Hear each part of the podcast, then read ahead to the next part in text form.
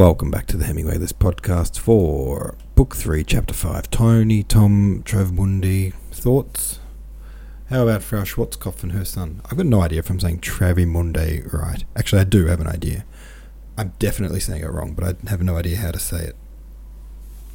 Um, these discussion prompts courtesy of TechRific, who again picked up the slack because I forgot to post the discussion thread.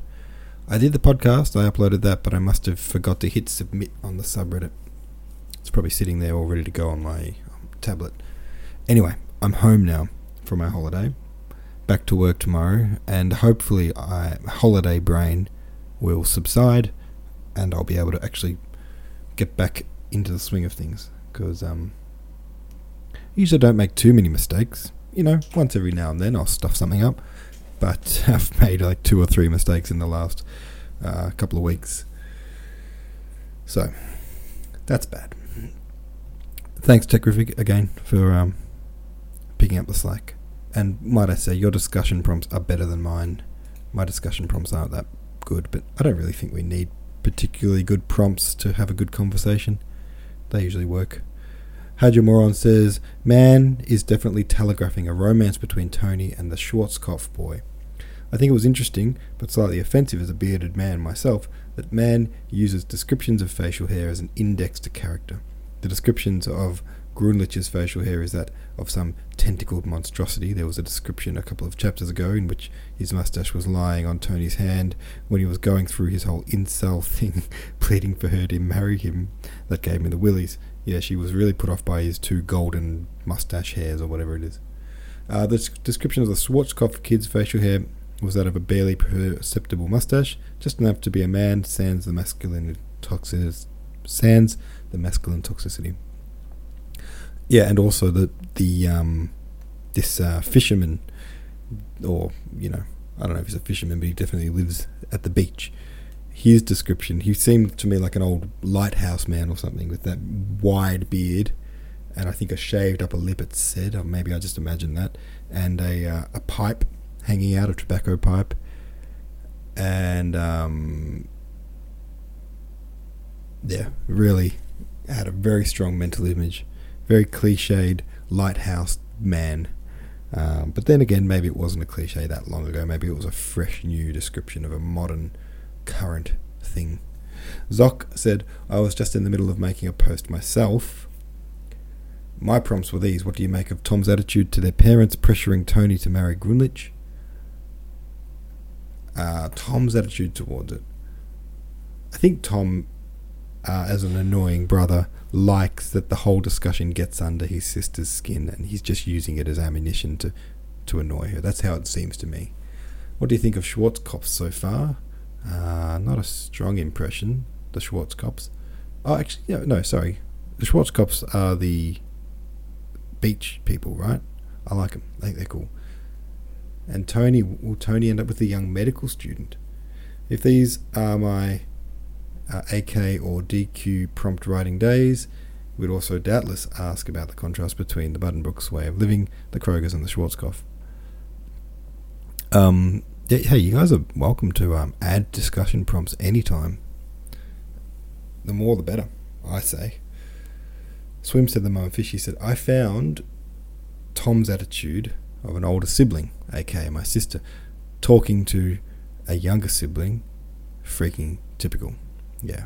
Just trying to rile them, I think, really.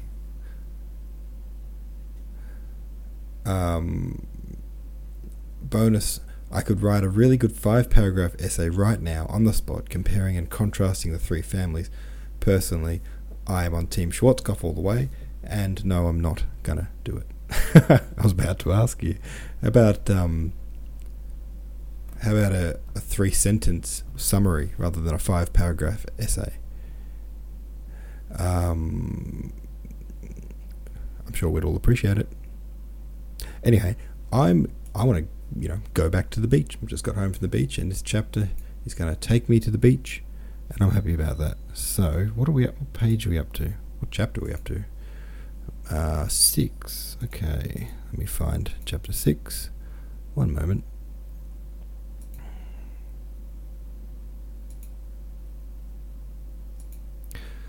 Goes like this.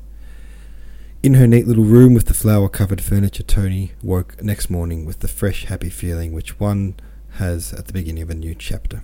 She sat up in her bed and, with her hands clasped round her knees and her tousled head flung back, blinked at the stream of light that poured through the closed shutters into the room. She began to sort out the experiences of the previous day.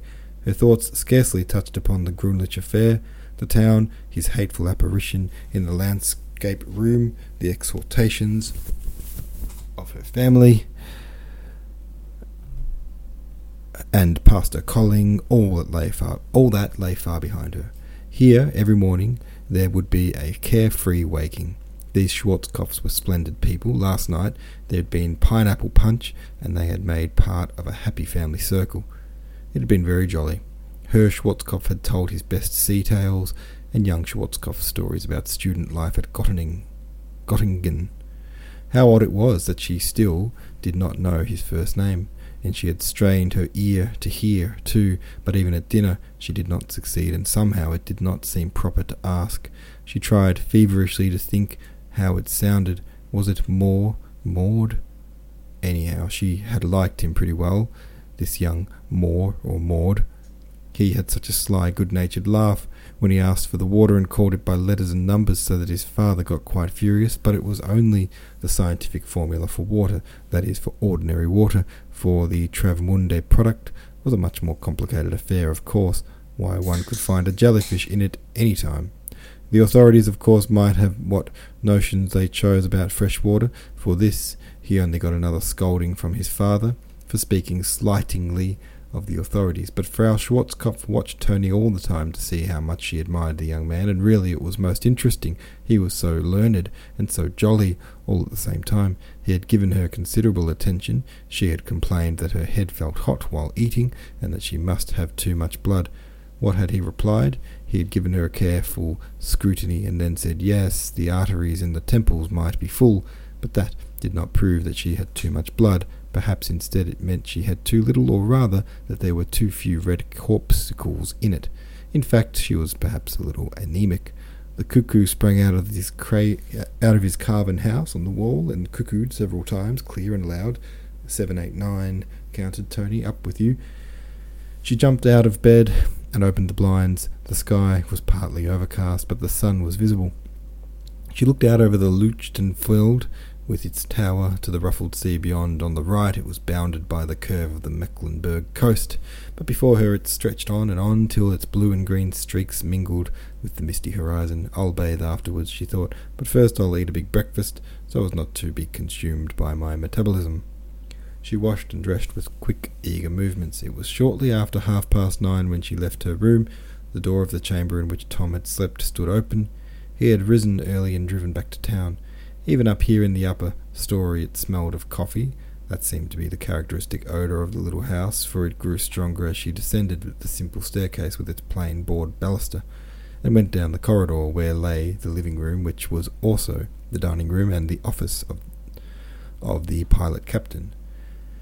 She went out into the veranda looking in her white pique frock, perfectly fresh, and in the gayest of tempers. Frau Schwarzkopf sat with her son at the table. It was already partly cleared away, and the housewife wore a blue checkered kitchen apron over her brown frock. A key basket stood beside her. A thousand pardons for not waiting, she said, as she stood up. We simple folk rise early. There is so much to be done. Schwarzkopf is in his office. I hope you don't take it ill. Tony excused herself in her turn. You must not think I always sleep so late as this, she said. I feel very guilty, but the punch last night. The young man began to laugh. He stood behind the table with his short pipe in his hand and a newspaper before him. Good morning, Tony said. Yes, it is your fault. You kept urging me. Now I deserve only cold coffee. I ought to have had breakfast and a bathe as well by this time. Oh no, that would be rather too early for a young lady. At seven o'clock the water was rather cold, eleven degrees, that's pretty sharp after a warm bed. How do you know I wanted a warm bath, monsieur?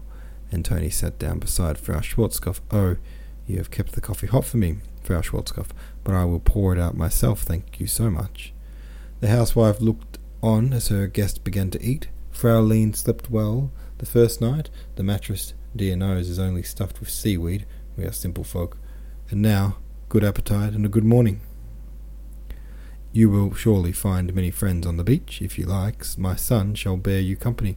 Pardon me for not sitting longer, but I must look after the dinner. The joint is in the oven. We will free we will feed you as well as we can. I shall stick to the honeycomb, Tony said, when the two were alone. You know what you're getting. Young Schwarzkopf laid his pipe on the veranda rail. But please smoke, I don't mind it at all. At home, when I come down to breakfast, Papa's cigar smoke is already in the room. Tell me, he said suddenly, is that true, that an egg is as good as a quarter of a pound of meat? He grew red all over. Are you making fun of me? he asked, partly laughing but partly vexed. I got another wigging from my father last night for what he calls my silly professional airs. No, really, I was asking because I wanted to know. Tony stopped eating in consternation. How could anybody call them airs? I should be so glad to learn something. I am such a goose, you see. At Sesemi Weichbrodt's, I was always one of the very laziest. I'm sure you know a great deal. Inwardly her thoughts ran, everybody puts his best foot foremost before strangers. We all take care to say what will be pleasant to hear, that is commonplace. Well, you see, they are the same thing, in a way, the chemical constituents of foodstuffs. And so on while Tony breakfast. Breakfasted. Next, they talked about Tony's boarding school and Sesemi Weichbrodt and Gerda Arnoldsen, who had gone back to Amsterdam, and Armgard von Schelling, whose home, a large white house, could be seen from the beach here, at least in clear weather. Tony finished eating, wiped her mouth, and asked, pointing to the paper, Is there any news? Young Schwarzkopf shook his head and laughed cynically. Oh, no. What would there be? You know these little provincial news sheets and wretched, uh, wretched affairs. Oh, are they? Papa and Mamma always take it in.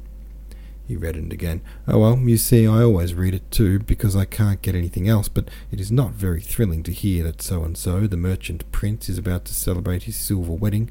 Yes, you laugh, but you ought to read other papers.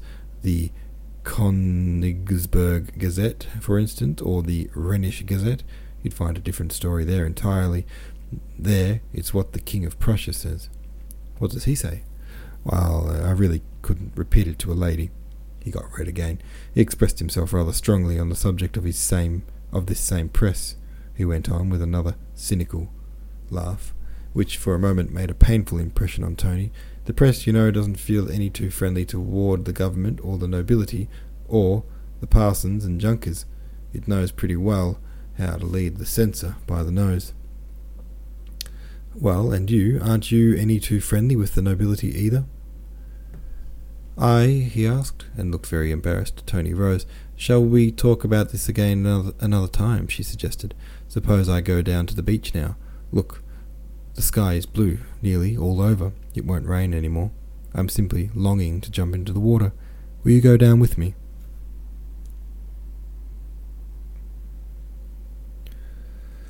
All right, there's that chapter for you. Tony getting along very well with young. What's his name? I should know this. Young Schwarzkopf. Young Schwartz, Schwarzkopf.